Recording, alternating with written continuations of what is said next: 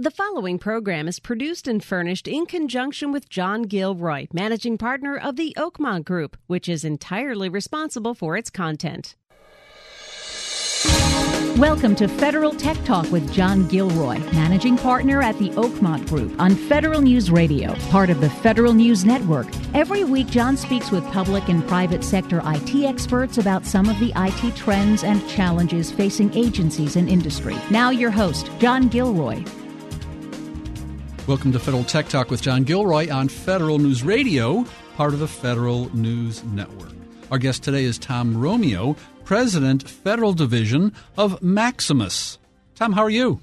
I'm great, John. How are you? We had in the studio a couple years back, and we are talking about a lot of healthcare IT. And uh, today, I want to talk about a, a, topic that's that's trending in some sections. I know you can look around and Google it and come up with the term. The term is RPA. I thought that was a like a baseball statistic or something. what's what's Tom's RPA? Wins against replacement? No, that's a different. Uh, no, that whip, we're, right? We're going to talk about RPAs now. Okay. So tell tell us about your background, your company, and why you even want to talk about RPAs. Uh, sure. So um, my background is uh, been with Maximus for a little over eight years, almost nine years now. Uh, before that, I worked at IBM for 25 and worked at Accenture for a couple uh, in between. And the reason we want to talk about RPA is uh, Maximus, we do a lot of work in uh, running business processes for government, uh, and we do it very efficiently and effectively. And to uh, continue down the path of being more effective and efficient, we need the use of automated tools. And robotic process automation is one with a lot of promise right now. So I went to Google, typed in RPA, I found out that Gartner has got quadrants for this. I mean, I wouldn't, I wouldn't know that. I'd lose that on Jeopardy completely. Yeah. So is RPA a whole separate category now for business process management?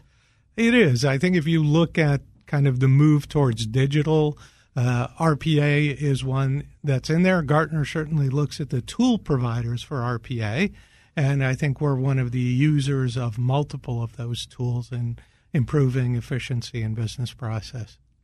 So, uh, in business, you normally start off with a business problem and then a solution. So, an irritation and then a solution to that. And so, the problem is this if you look at any large enterprise, Progressive Insurance, Ford Motor Company, Department of Interior, undoubtedly there are a lot of processes where data is collected and there are human beings that may be not using their time efficiently in collecting some of this data.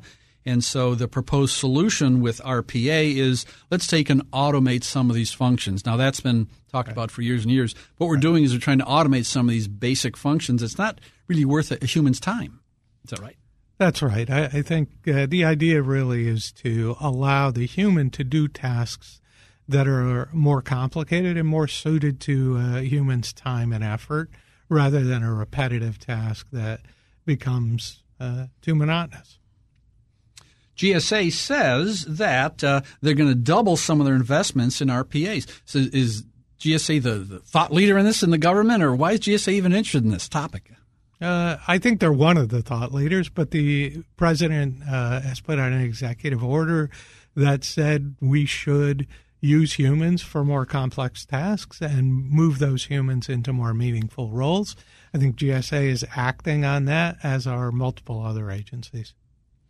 So the concept here is uh, is is not you know I mean you know I've been around for a couple years and I remember uh, Excel spreadsheets and using macros and then the computer programmers would use scripts and essentially it, it's a, an automating a process that's manual but this is, is much more than just a little macro on an Excel spreadsheet isn't it? What, so what what's the difference between like a, a macro and, and, an RPA? Well, I think a, a, macro could do some of the things that an RPA tool c- can do. Uh, you would have to write the macros yourself or share them. Uh, an RPA tool allows a much more sophisticated interface to provide the automation in a more uh, more efficient fashion, uh, and it also allows you to create RPA bots, which is what they call them, uh, that are reusable and you can categorize them so that you don't have to recreate them constantly. It would seem to me that um, if you had a very, very narrow, targeted, rules based process, this would be an application for it. So if you went into a large organization like um, uh, John Deere tractor, mm-hmm. and you had a, a, you could only apply RPA to a very specific, maybe small, limited set. Is that correct? I, I think that's right. You're looking for characteristics in the process that would lend themselves to RPA. So, an example may be that John Deere might take orders and they might take some of them electronically and some of them in paper. Uh, and they may be a need to re enter data into another system. And that re entry of data, especially when it's already typed into a, a form, um, is very repetitive and could be automated pretty, pretty easily by an RPA tool. And that's why I thought of an insurance company because a lot of insurance forms have to be filled in carefully, and maybe if there is a uh, uh, uh, some kind of a claim, they may have to be refilled in or something. Or imagine there's processes in the federal government where you have the data and you have to duplicate that data, and, and just the process of re-entering that data means mistakes. Exactly. So that that is a common use is taking data from one point and re-entering it into another point. So one of the benefits then would be improving data quality. I mean, I'm sure if I were hawking RPA, I'd say, well, number one, what this does is because it eliminates the humans in this, you're not going to have a transposed number. Right. Right? I imagine that's the case. That absolutely is one of the benefits of the case. If you're doing that rekeying uh, as a monotonous, repetitive job, the likelihood that you're going to make an error eventually is pretty high the likelihood that a tool is going to make an error if it's cutting and pasting information is very low. So we have a uh, closet that my wife wanted to redo last week, and so we redid the closet. I got a drill and I drilled a hole. It's great. And I'm a human being with a drill and one hole. And uh, it was the right size hole. I got lucky. If I had a robot do this, automate it, and I drilled a hole, it'd be great, much more efficient. However, if I had the wrong size drill bit and I drilled 100 holes, all of a sudden the robotic, the process is not very efficient, is it? And so this, you have to be very, very careful about this. You, you do. There are uh, there are several areas that actually could lead to problems. So yes, uh, you could ma- make mistakes much faster with an RPA than you could with a human. So you want to make sure that you've tested everything and thoroughly uh, vetted it before you would use the automation. And there are other uh, changes. So let's say, for instance, that the form changed. The RPA tool is not going to pick that up. You're going to get a lot of errors, and you're going to have to go back and correct for that. So is this called human in the loop?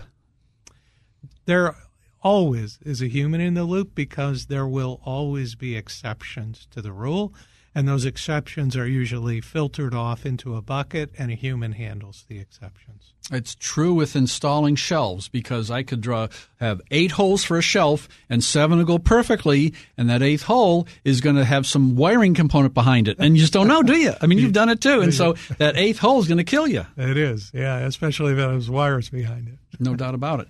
And so, uh, not, I understand uh, a little bit understand better why GSA wants to come up with some kind of a, a, a, community of practice or some kind of a group that can get together and look at federal applications and get a wide variety of opinions. Sit down and say, well, this is a, an application from this agency. This would be a candidate for automating, and this other might not be a candidate. So the yeah. planning process. I, I think just, just looking at candidates for RPA is, is probably 30% of the work, just planning it. It is. I think you know we we've seen that there are several categories of tools that can be reused. So one is the uh, kind of copy from one point to another point that we talked about. Another is a retriever. So you know you get to a certain point in a process where I need to go get data about John. So it goes out and picks up the data from another database and brings it back and fills in the form. So that's another tool. If you build those tools and say the purpose of this tool is to do that retrieval, then hopefully other agencies could pick up that tool and say, well, what we're looking for is a retriever. Let's uh, modify this one to fit the need.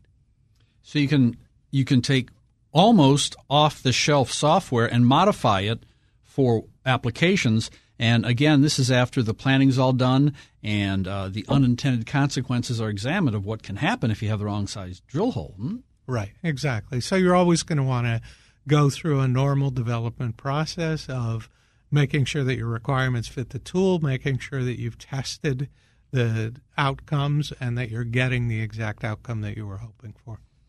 When you watch science fiction movies, the humans are always asleep and there's a robot that takes care of the ship. And but people don't realize that those robots have to be maintained. Right. What we want to do is take a break and come back and talk about maintenance on these processes and, and forms changing. And then maybe a, a, rule that may be of interest to a couple of our listeners is something called compliance. And, and where does compliance right. fit in all this? Right. Makes perfect sense. You are listening to Federal Tech Talk with John Gilroy on Federal News Radio, part of the Federal News Network. Today we're speaking with Tom Romeo, President, Federal Division, Maximus. Welcome back to Federal Tech Talk with John Gilroy on Federal News Radio, part of the Federal News Network. Today, our guest is Tom Romeo, President, Federal Division at Maximus. Well, before the break, we were talking about um, sometimes the robots themselves need to be maintained. Right. And so, uh, I don't know. I just think you plug in the robot and it does. I was at a friend's house and he had, his neighbor had a robot mowing the lawn and it taught the robot. And you never think you have to maintain it, but I'm sure that lawnmower device has to be maintained. And I'm sure that even uh, scripts or macros or software that has uh, automatic processes has to be maintained. How's this maintenance? How's this built into the whole process? Well, again, I think there's human involvement constantly, and you know, one of the uh, circumstances that I mentioned in the first section is if you're taking information from a screen or a form and then you're populating another screen or form or database, if one of those things changes, the whole process falls apart. So the maintenance of that situation is that you need to be ready to make modifications for the robotic process automation to ensure that it works effectively automation has to be built in. I, for some reason, I was thinking back of a, a Saab I owned in the 1970s. it broke down all the time. It was a terrible car, yeah. really a bad car. And uh, it dawned on me that I could probably paint the Saab, it'd still be a bad car. and so if you have a bad process, if you automate that process, it's still going to be a bad process, isn't it? It is. And uh, it, for, in the IT world, there's been a, a phrase out there for years. Uh, paving the cow path. Aha! And uh, still and, going the wrong direction or something, huh? Right, exactly. And you may not want to do that, right? You hmm. might want to flatten it out and actually build a road instead. And processes are the same thing, right? If you look at a process and say we're just going to apply RPA to that process, it's the wrong approach. You really have to look at the process first and say, is this something that we do want to automate, and is it working today in a way that would uh, allow us to use automation to get the most effective result. So let's say uh, one of our listeners in an agency here uh, joins this community of practice uh, at the GSA and and talking. Hey, I've got this problem with this case management system. I'm wondering if I could uh, apply RPA and maybe reduce some of the workload here, limit some of the errors, go back and forth and back and forth and uh, and maybe there's a miracle, and uh, my daughter's working, and she figures it out because she's smart, and it's going real well. But inevitably, in October or in January, there's going to be some new requirement yeah. where there's going to have to be all left-handed people who fill out this form must wear green hats on Tuesday. There's going to be some kind of a strange change. Right. And so, how do you design an automatic system to be flexible and absorb changes like new requirements or new new regulations?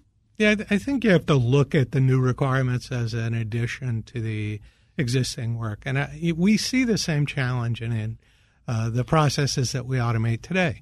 So, you know, I've used the example of taking information from a form and filling in a screen. Well, what if some of that information comes in paper and some of it is not typed, but it's handwritten? Then the RPA tool is not a tool that will recognize handwritten input. So then you have a decision to make. Do I automate everything except for the handwritten, or do I cross over into artificial intelligence and try to recognize what the handwriting is? And I think those are business decisions that say maybe automating 85% of the process is good. And we can do that fairly easily when we start to move off into the AI and recognizing the handwriting, it's going to be a much more significant effort. We're going to have a lot more testing. We're going to have a lot more errors coming out of the process. So, recognizing your boundaries and when you're getting the best business benefit, I think is a key to using RPA tools. We're sitting here in the studios of Federal News Radio. Two doors down is a gentleman by the name of Jason Miller, way smarter than me and he wrote an article where he kind of looked at the view from 40,000 feet of of what the government's spending money on in IT. And he looks at three categories. He looks at cyber, big data, and, and virtual storage, virtual memory. And he said, well, these are like, you know, building components for RPA. It's like is, these three major components are setting people up for RPA. It's like, well, what does RPA need? Well, it, it needs, you know, big data, it needs virtual systems and cybersecurity for building blocks for this. It seems like it's all roads are heading towards this RPA, whether it's a buzzword, whether it works or doesn't work. It seems like everything's setting up for this process.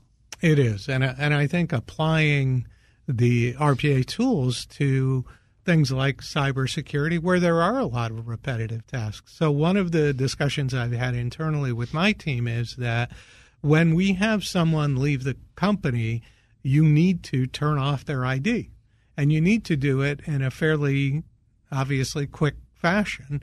And so we have someone on watch basically uh, on the weekends as well. So the manager has to say, yes, this person has left. Once that happens, there's a pretty defined process that says, okay, we're going to eliminate this user ID from our system. That is a great RPA model, and it's one that uh, helps improve our cybersecurity environment. I was over in Rosslyn having coffee with someone, and uh, we're talking about Rosslyn over the years, who's there now. Um, Nestle's in Rosslyn now, a lot of people from Nestle, and Deloitte's in big, big community of Deloitte people. There are at coffee shops in Rosslyn, believe it or not. So I went to Deloitte and started looking at this topic, RPA. Now, Deloitte writes papers about RPA, right? Sure. And they said that, okay, listen here, everyone, stand up. We're Deloitte. We know everything. And, and if you automate 30% of your tasks, it doesn't mean you can have a 30% reduction in cost, is it? I think this is the, the basic, simple John Gilroy math of one and one is two, right. and beyond that. I mean, so if you have a process that, is there a way to predict cost savings or time savings, or what's the ratio here? Uh, so I think that the comment is true. Uh, we talked a little bit about having human involvement for uh, anomalies with the RPA system. So you're not going to eliminate the person's job. You're going to bring more complex problems for them to resolve, and you're going to improve the quality. And I think those are good outcomes and good benefits. I don't think there is a strict uh, 30% of people out, 30% of savings.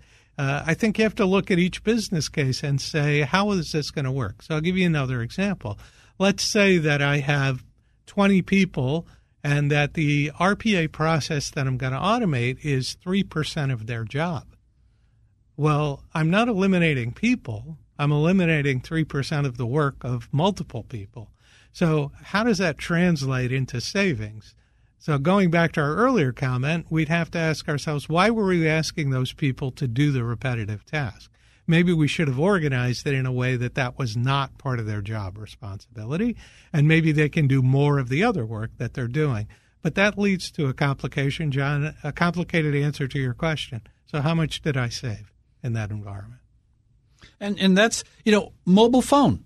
Okay, did, has the mobile phone saved me gas? Well, I can guarantee you it saved me tons and tons of with my kids and running here and not there. Airport, I mean, but I can't really I can't really measure it. I can't say, oh yeah, that saved me uh, thirty-two dollars in gasoline because I didn't go to the wrong airport because my daughter got re- rescheduled. Right. So I can't really say that. But but there's there's some processes here, just any way to take and best practice of reducing errors and reducing errors. Um, so I have read that RPA reduces a business cycle, the process cycle. So does it reduce the process cycle because uh, of reduced errors? Does it reduce it because uh, less human involvement? Why? I guess the why. Why does it reduce the cycle? Itself? Uh, it it's very fast. It can work 24 hours, and uh, so it can handle a very large volume of transactions over that 24 hour period. So while a human may look at something and key it into the system, the RPA tool is going to do it faster, but it can do it without breaks and it can do it 24 by 7. So I've read about crawlers. So is this similar to a crawler? Crawler is something different completely. Is crawlers? I'm getting these terms all confused. A crawler, a script, a macro, and a an RPA. These all similar type or, or completely different? Well, I think you could use a crawler to uh, feed an RPA system. So I talked earlier about the idea that you know the one use of an RPA might be a retriever.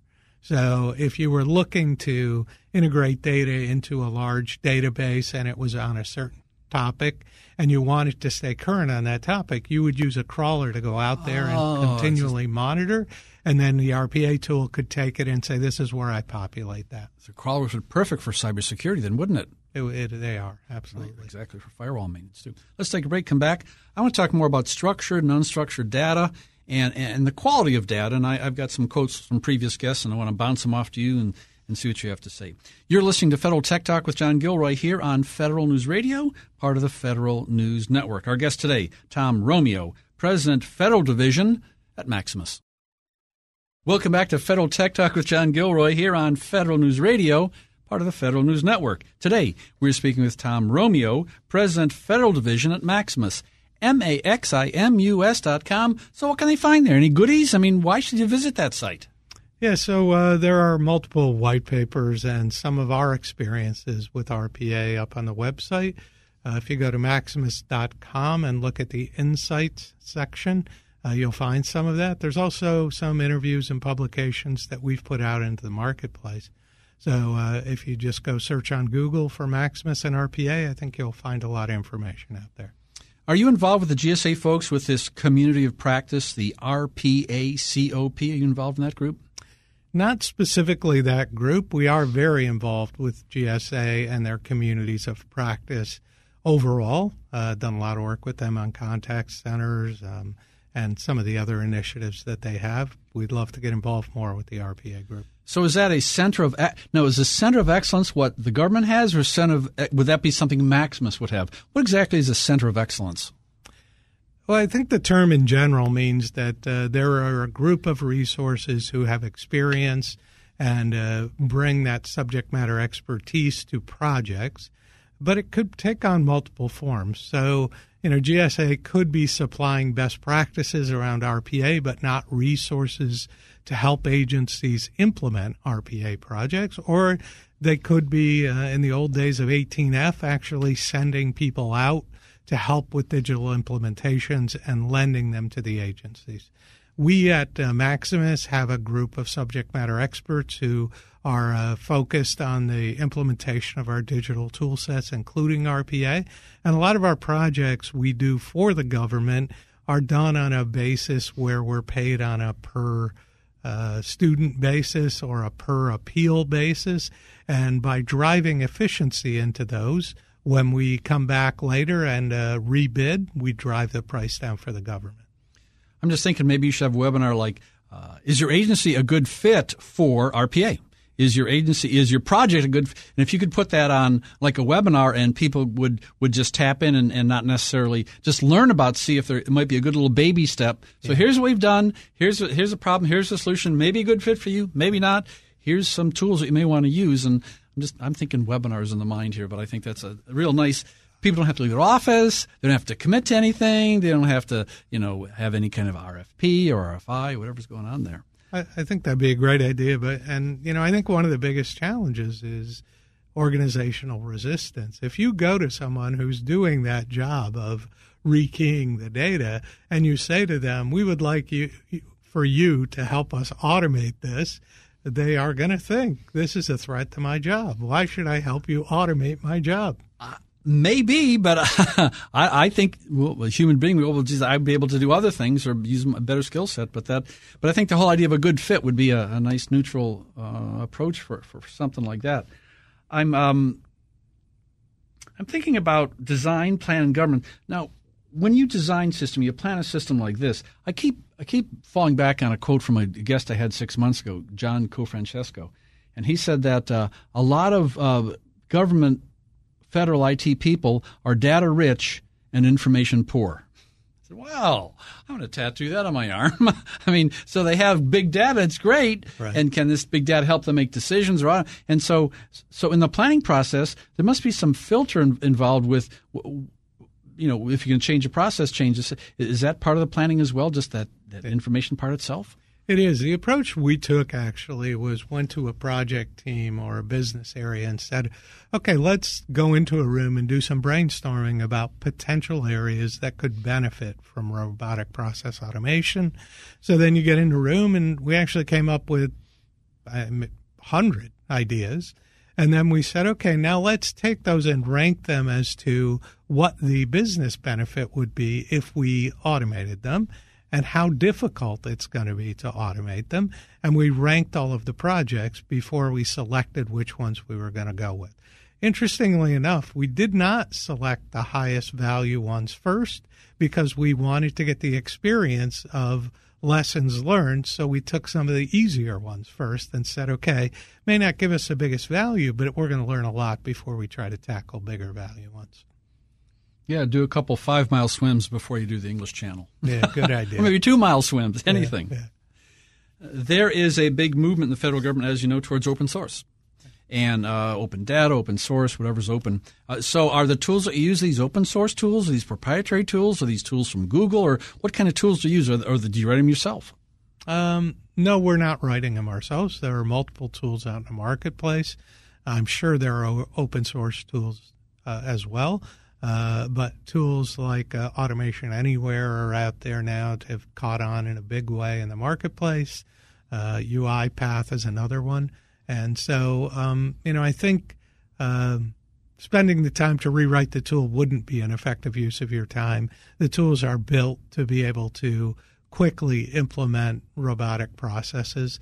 And I, I think using the tools is the best approach. I went to the UiPath website, and they ostensibly are based in New York, but it looks like all their people are like Danish or from the Netherlands or all German or something. It seems like it's a big um, a big deal in Europe.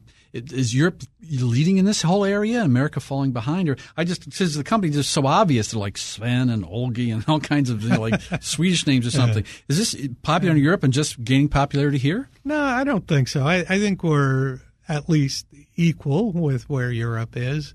Um, and you know, John, you mentioned earlier, you know, the confusion between macros from um, from the past and using those tools. We've had similar situations before. It was called screen scraping, and we mm-hmm. had tools that Probably allowed us to do that. Uh, but I think this the level of sophistication of the tools has increased dramatically, and the efficiency of the tools has increased dramatically, and that's what the difference is.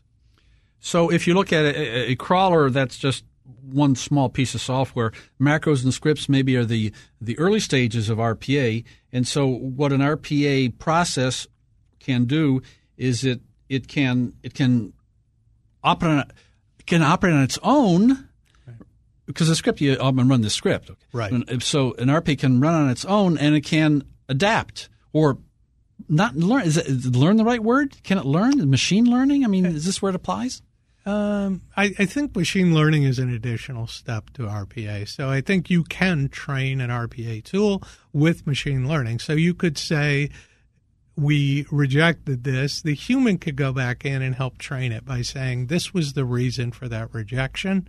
And the tool can then learn to adapt to uh, picking up um, more exceptions and reducing the number of exceptions.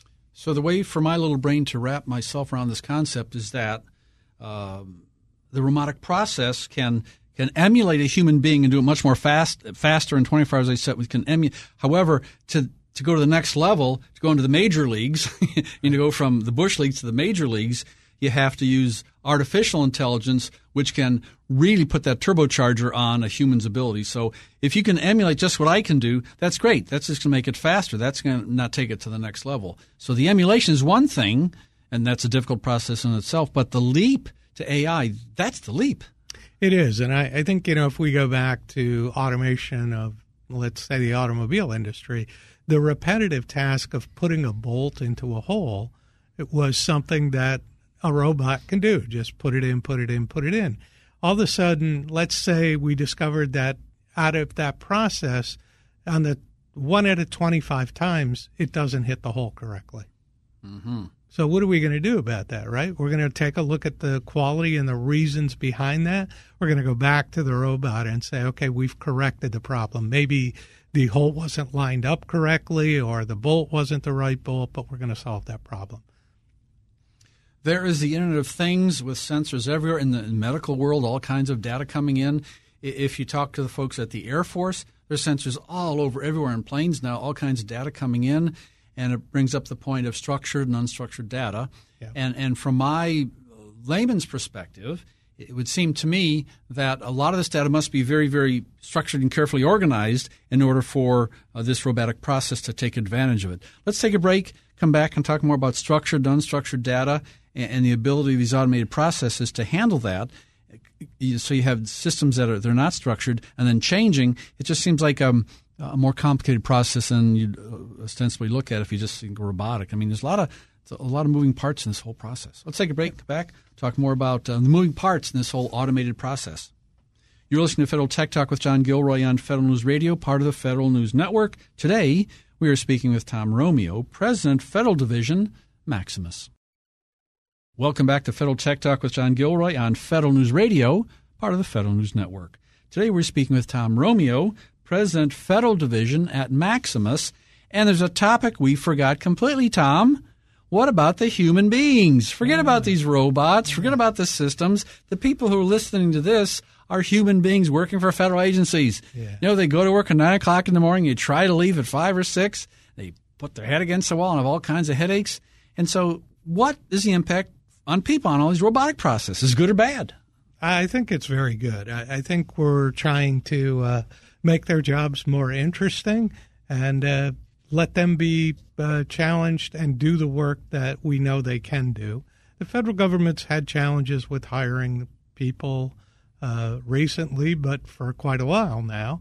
And so having enough people to do the work is a challenge. So making sure that the people that we do have in the government can do work that gives meaningful results is a big piece of what I think this uh, initiative is all about. It's almost like if you're an agency and your funding is frozen and you have 10 people to do an increased workload, well, you can either not do the workload or find a way to automate it. And this is, is one real use of, of uh, reducing the need for people and, and getting more out of the staff that you have. I guess that's the best application for it. It is. And I think it gives people a career path. So if you start as someone an entry job and you can automate some of that entry level job, you move up into a a job that's a little more challenging and a little more valuable. When I started studying about RPA, I thought that the, the perfect fit would be a commercial bank. That's first I thought of. I thought of a big bank, and they got all these fraudsters who are trying to scam people and bad loans and bad credit cards, and, and, and they'd be able to find out through a system whether or not uh, there's a duplicate social security number or a date of birth or something. And I, uh, I'm wondering if that so uh, finance is that the leading application the federal government thinks some financial applications or are the ones more logical? Uh, I think finance is one area that's got a lot of uh, use to it, a lot of promise to it for RPA. But I think any administrative task that has a repetitive nature to it, it could be uh, a good candidate. So whether that's you know uh, accepting um, uh, PTO applications and assembling them into a file uh, so that the patent and trade um, reviewer doesn't have to go searching for those files. Those are great applications for tools like this. So I think across the government, when you look at the intake of information that they have, that probably any agency will find areas that could be extremely uh, beneficial for by applying the tool. Well, software as a service sure made a name for itself. Then there's infrastructure as a service, and there's everything's as a service these days. Is this RPA a candidate for RPA as a service? There's, there's a new phrase for you. Is, is this a put in the cloud? And and you talked about pulling different tools off. Is, is this yeah. a candidate for that? I don't know. You know, I think the tools are definitely uh, cloud-based tools, and you could use RPA tools as a um, as a service uh, the bots that I talked about, you know, where you could have reusable bots, a retriever versus a copier, then you could store those certainly up in a cloud based environment and pull them from there. But if you remember what we talked about earlier, it's about redesigning the process before you automate it. And that's going to have to be done within the agency with smart people who understand the subjects. It's almost like I keep thinking of architects. I have a friend who's an architect, and uh, they design buildings, and you almost have to design your system to to have um, uh, pathways, gateway doors that can be flexible and adapt to new compliance requirements or to new types of data. Right. Maybe instead of structured, unstructured data, there's going to be a different type of data down the future. And so the design of the system has to anticipate changes more than in the past, I think, because I don't know what the changes are going to be. I think that's absolutely right. And I, I think actually some of the policies and rules within agencies today are are going to have to evolve to allow the use of the tools and make them more efficient. For example, if you require um, an employee to validate your identity all the time, then having a tool implement some of the process behind that is going to be much more difficult than if the tool could go validate your identity and automate the process in a full version.